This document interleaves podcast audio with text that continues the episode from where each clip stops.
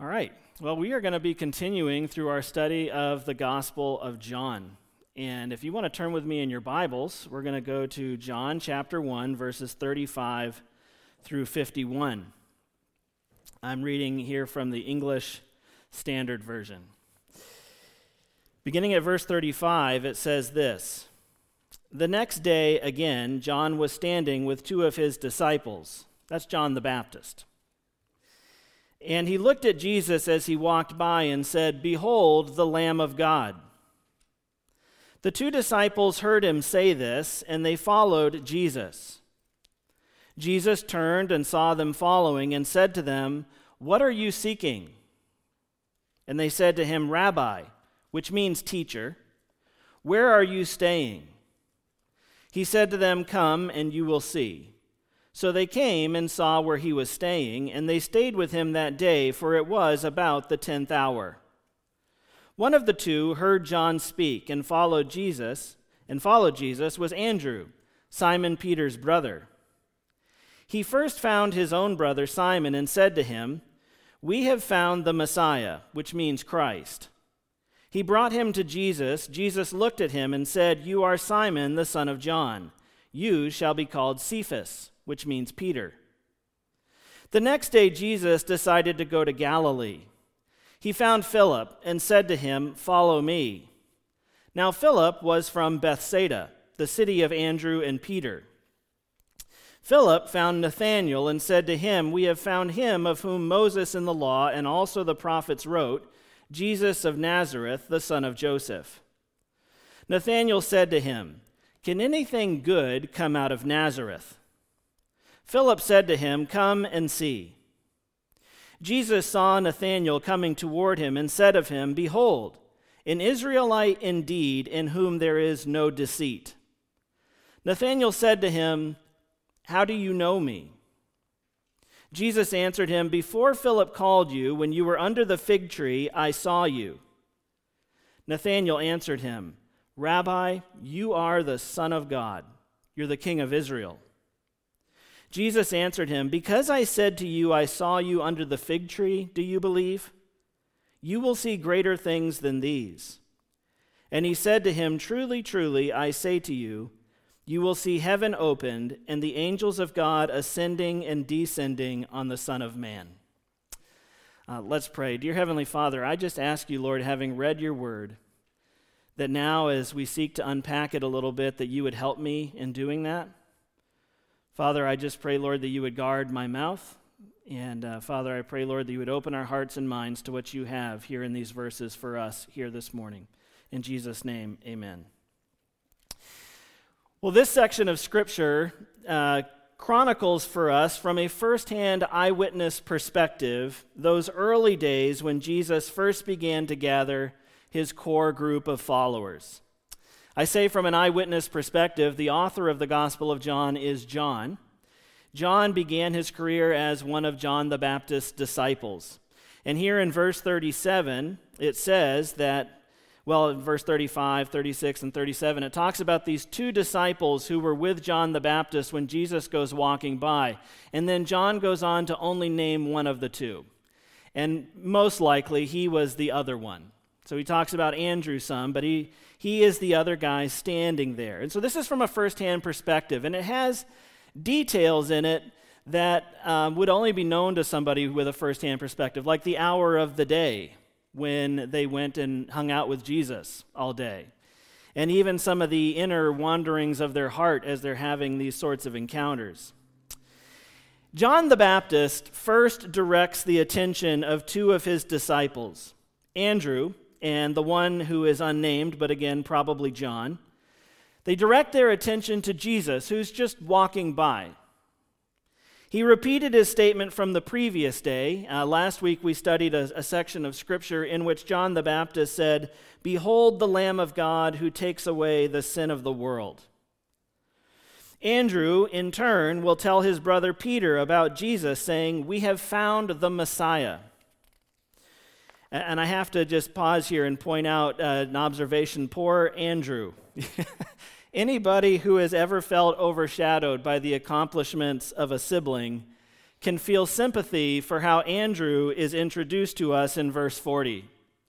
After all, Andrew became a follower of Jesus first. It was Andrew who first introduced his brother to Jesus. But, first, but verse 40 describes Andrew as Peter's brother, not the other way around. it's kind of like when people find out I'm a pastor in an Advent Christian church and they go, Oh, are you John Tate's brother? I'm like, Yeah, that's right. I am. I'm not, I'm not ashamed of the association, but it does happen. I understand Andrew's dilemma here. The Bible tells us very little about Andrew. Very little. We have very little biographical information about this man, Andrew. But of course, Peter, his brother, would go on to become chief among the disciples of Jesus and one of the most significant figures in the early church. We know lots about Peter.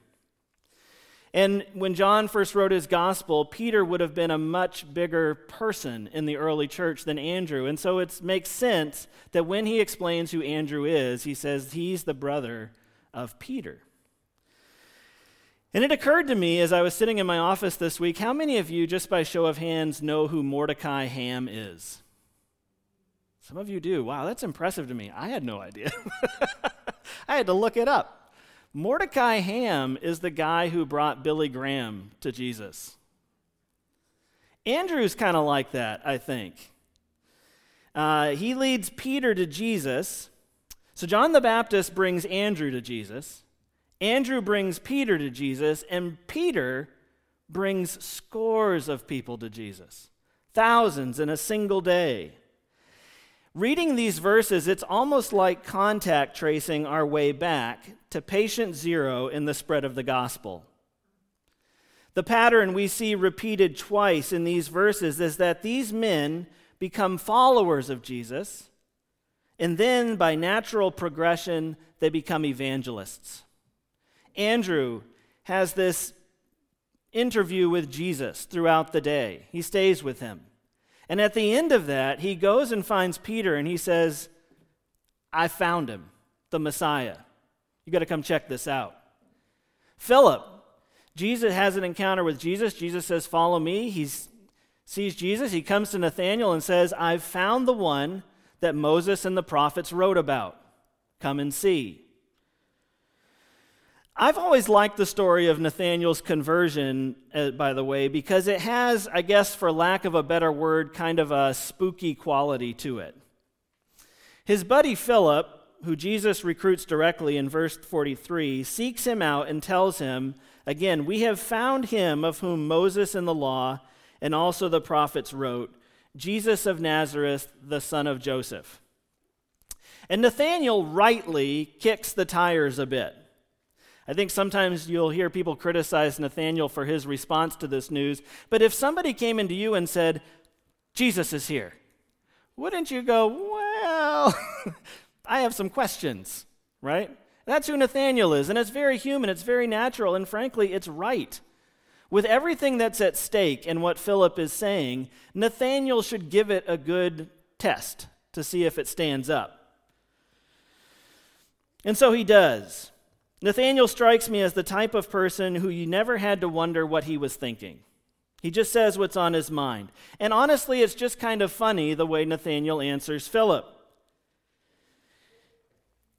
He says, he answers Philip's claim that the most significant person in the history of the world would be Jesus of Nazareth by asking, Can anything good come out of Nazareth? It's basically like saying, What? Can the Messiah really be from Ashland? And as much as I love the question that Nathanael asks, this raw, human, honest moment in Scripture, I also really like the way Philip answers from that point. Philip says very simply, Come and see. Come and see. Vance Havner once wrote to some, Christianity is an argument. To many, it is a performance. And to a few, it is an experience. I think it's really significant that Philip doesn't answer Nathanael's question with an argument. He says, Come and see. You've got to experience this for yourself. This reminds me of Psalm 34 8. Taste and see that the Lord is good. Taste and see that the Lord is good. Uh, this reminds me when I was a kid, I may have told you this story in the past, but one summer I was staying at my grandmother's house, and I was told we were going to have ice cream for dessert, and I was very excited because who doesn't love ice cream? Uh, but then she completely ruined the ice cream by pouring this slimy reddish green goop over the top of it. It was disgusting. It was rhubarb sauce. now, I love rhubarb. In fact, maybe even like in my top three foods. That's pretty how high I'd put it. I love rhubarb. But rhubarb, when I first saw it as a child, I don't mean to be gross, but it looked like bloody boogers spread over the top of my ice cream. It looks incredibly unpalatable, doesn't it? And I thought she had just ruined ice cream, which is also in the top three. I said, I'm not going to eat that. And my grandmother said, You're not getting down from the table until you do. Over dessert. and she stuck to her guns, and I finally ate it. Actually, this is true story. She force fed it to me eventually. I'm not making that up. And she grabbed my hair so my mouth flew open and she shoveled it in. And, and she was right. It was good. But I never would have known if it was good unless I had tasted it myself. Taste and see that the Lord is good. Philip says, Come and see. Taste and see.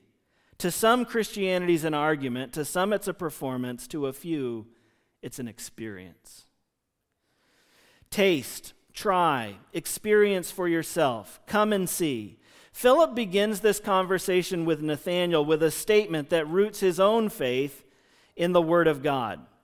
He says, We have found him of whom Moses in the law and also the prophets wrote his first appeal is to the Word of God. He says, This guy, Jesus, lines up with everything God has said in His Word. I'm telling you, this is it. But when Nathanael pushes back, Philip doesn't offer arguments. He invites Nathanael to come and experience Jesus personally, not to experience his experience of Jesus. This is an important distinction. Philip doesn't say, I was with him and I felt this way or any such thing. He just says, I'm not going to, basically, I'm not going to invite you to experience my experience of Jesus. You need to have an experience with Jesus personally. Again, another example here that an illustration I was thinking about this week. When I was a police officer, I worked in the city of St. Albans, Vermont, northwestern Vermont. They have a huge INS processing building there. And so, even though we were a very small city in like a New England town, we would have throughout the day loads of people from the far reaches of the globe, which meant quite often they would flag me down as a police officer because they wanted directions to where the INS building was. And more often than I can count almost, they didn't speak English at all. And I didn't speak what they spoke. I couldn't even understand which language they were speaking. I remember one time I was with Sergeant Bushy, and we were on Main Street. I don't remember what we were doing, but a van load of people showed up. None of them spoke English. But we knew from experience that they were probably looking for the INS building. And they handed us a piece of paper that said the name of the building they had to go to. So we said, so Sergeant Bushy tried to explain you go down here and take a right, and then you go a couple of intersections and take a left. And they went, uh, don't speak English. So, do you know what Sergeant Bushy did? He said it in English again, but louder and slower. you go down Main Street, take a right at the light, you go down the hill, and on and on and on he went like this. Now, did it help? That he said it slower or louder, or that he enunciated more clearly this language that was unintelligible to them? No. He did not. Sergeant Bushy finally just said, made understood, follow me. And they did, and they got there lickety split. That's what I think Philip says here, essentially, in Come and See. Uh, he could say again, This is the one of whom Moses said in the law and the prophets. He could have just kept going like that. But he doesn't. He finally just says, Just follow me. Come on, come see. Come and see. So, as Christians, we can't just speak the gospel louder or more slowly, as if somehow we'll make the unintelligible understood. I think sometimes we do that. I think sometimes when the church talks about the gospel, that we've found the one that God promised in His Word. And people respond to our exciting news with doubt and disbelief, maybe even hostility. We might feel tempted to argue the point with them. Sometimes we might even have a tendency to just speak the gospel louder. I've noticed, maybe you have too, that in our polarized culture, it seems that people believe that arguments are won today by shouting more loudly than those who disagree with us. But in John 10 27, Jesus says this My sheep hear my voice, and I know them, and they follow me. So we don't have to be loud. Or if the voice of Jesus isn't, isn't getting the job done, we shouldn't call people over to Jesus with our own voice. Philip answers Nathanael's doubt by saying, Come and see. I believe Jesus is the way, the truth, and the life. Really? You believe that stuff? Absolutely. I'm convinced. You should look into it. Come and see. The church has tried special nights and special programs dinners and giveaways, banners, billboards, picnics, concerts, and fog machines. But when Jesus speaks, the sheep hear his voice and follow him. Nathanael does come and he, and he does see. As he's approaching, Jesus calls out to him like they're old buddies, like they already know each other. Because, of course, Jesus has known Nathanael since before the foundations of the earth were laid. Jesus' birth at Bethlehem was not the beginning of a new person, it was a coming into the world of an infinitely old person. Jesus knew Nathanael before ever the world was.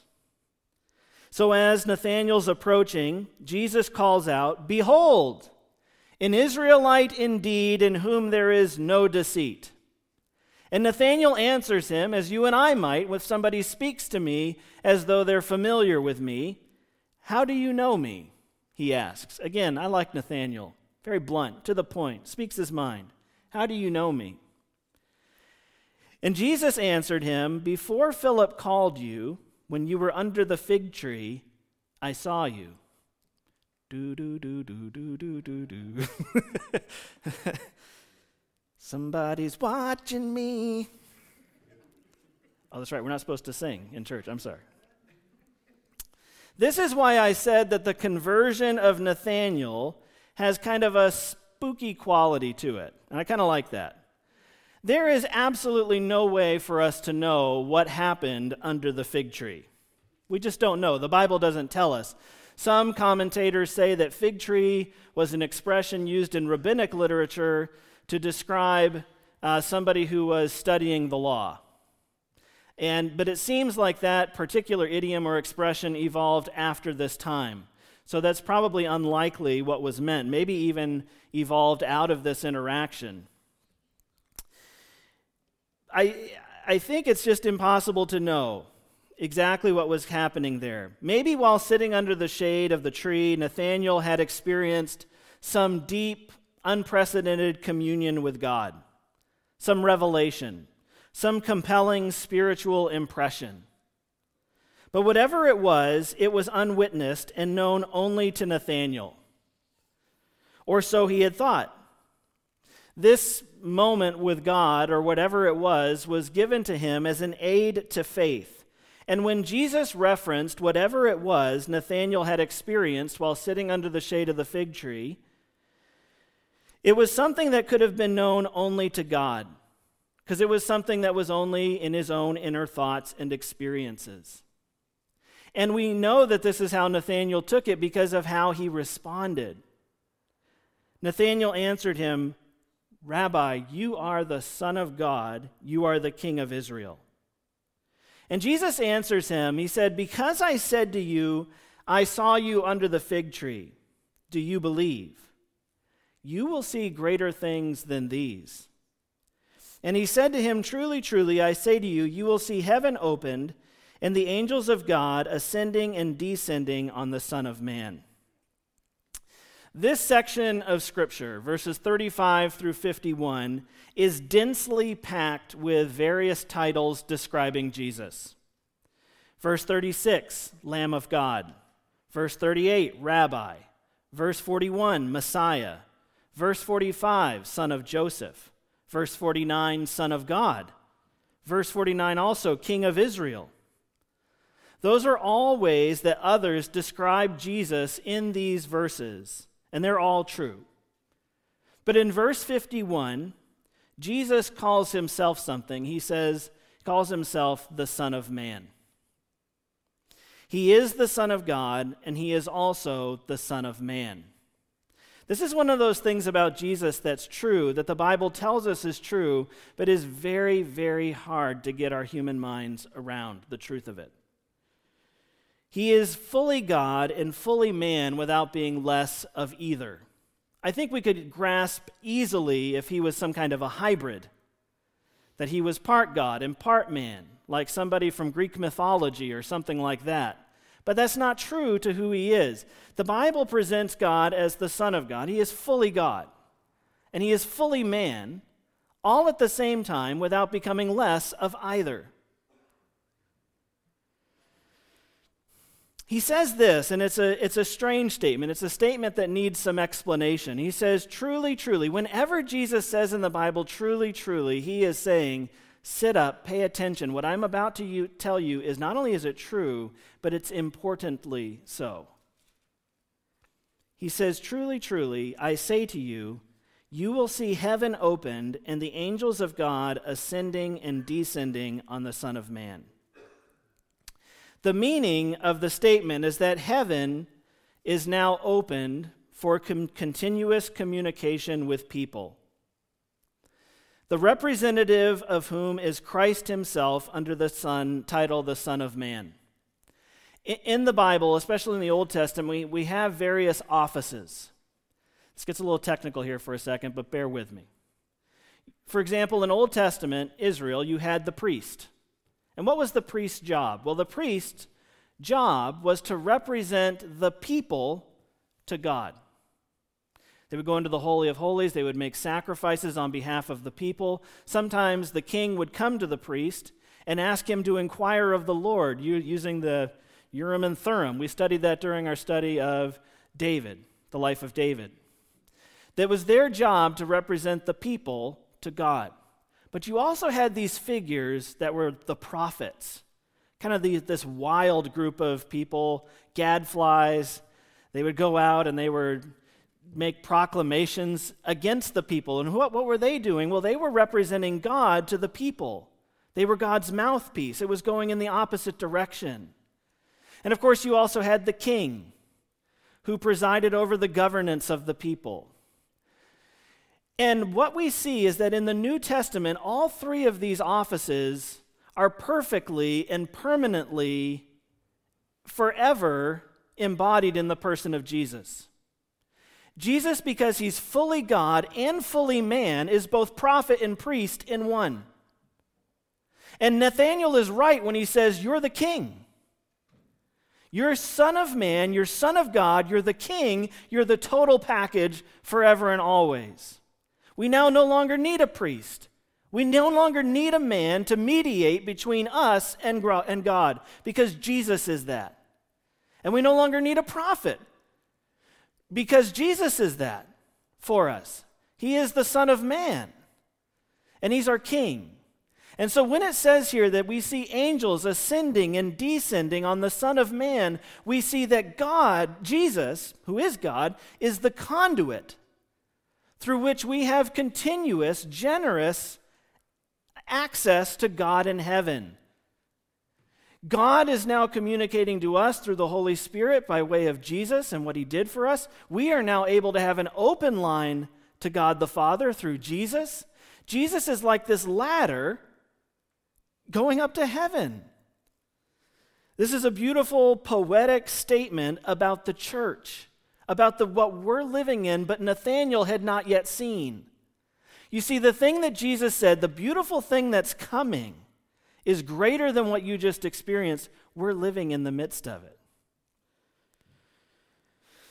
Jesus implied that he himself would be the medium of this revelation, and his order of the angels going up and down implies that they rose from the earth with their needs, their inquiries, and then returned to the earth with answers and supply. Jesus' mission is to answer human need and make sure that the answers are proclaimed. And this morning, I want to close with this. Remember way back at the beginning when Jesus turned and noticed that John and Andrew were following him. Do you remember the very first question he asked them? He said, What are you seeking? What, what are you looking for? And of course, he knew. He knows what's in a man. He's, none of that was hidden to him. It was a question to probe their motives. It was a question for their benefit, as Jesus very often does in Scripture. And I want to put that question to you this morning. Whether you're gathered here in the sanctuary with us or you're at home watching online, what are you seeking? What do you want? Are you seeking Jesus? Have you heard his voice? I'm confident that if he's calling you, I don't need to shout or make arguments. Have you come to this service today to check out Jesus for yourself? The place we come to in order to see and understand Jesus is the Bible. If you want to come and see Jesus, he is encountered in the pages of our Bibles. And of course, I or just about any Christian that I know would love to help answer the questions of anybody who has them about Jesus and the Bible. But if you're a Nathanael, you just have got to kick the tires for yourself. You don't want to talk to Philip anymore. I would encourage you, you can come and see. You see, it's not that Christians are unopposed to answering your questions at all, but if that's not who you are, I would just invite you to come and look to God in the Bible. Come and kick the tires. Come and see. Taste and see that the Lord is good. Try that rhubarb, you won't be disappointed. But I just want to close. Maybe you're, maybe you're out there, maybe you've been tuning into State Road's online worship services, and you just, again, are not super clear on what exactly is the good news of Christianity. What is it? Well, the first is this. First, before you can get to the good news, you have to talk about the bad news. And the bad news is we're all sinners. Romans 3:23 for all have sinned and fallen short of the glory of God. We're all sinners. And that means that the wages of sin is death. That's the next verse I would share with you. Romans 6:23. Because we have sinned against a righteous God, there is a penalty. The wages of sin is death, but the free gift of God is eternal life in Christ Jesus our Lord. Another verse. But God shows his love for us in that while we were yet sinners, Christ died for us. You see, Christianity is not about being good people, it's about following a perfectly good Jesus. Our salvation does not rest on our goodness on our ability to obey God. We haven't earned anything from God. He's given us salvation as a gift, a free gift. It says the wages of sin is death. The wage is something you earn. But the free gift of God is eternal life in Christ Jesus our Lord. A gift is given because of the goodness of the giver, not because of the merit of the one who receives it. And it says, But God shows his own love for us in that while we were yet sinners, Christ died for us. You weren't good, so God said, Okay, you can come in. It's because when we were yet sinners, hostile in mind, separated, far off, he did what he did. In Romans 10 9 and 13 says this If you confess with your mouth that Jesus is Lord, and believe in your heart that God raised him from the dead, you will be saved. You will be saved.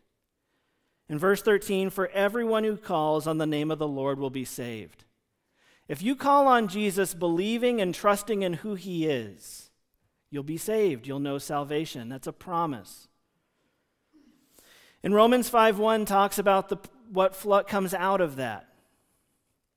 It says, Therefore, since we have been justified by faith, we have peace with God through our Lord Jesus Christ. Peace with God. Notice very carefully, it doesn't say that you are justified by your goodness. You're justified, it says, by faith. Faith in what? Faith in the perfect righteousness of Christ and in his sacrifice for you. That when Jesus went to the cross and died, he took the penalty for your sins there, but there was a great transaction where you were also given by faith his reward.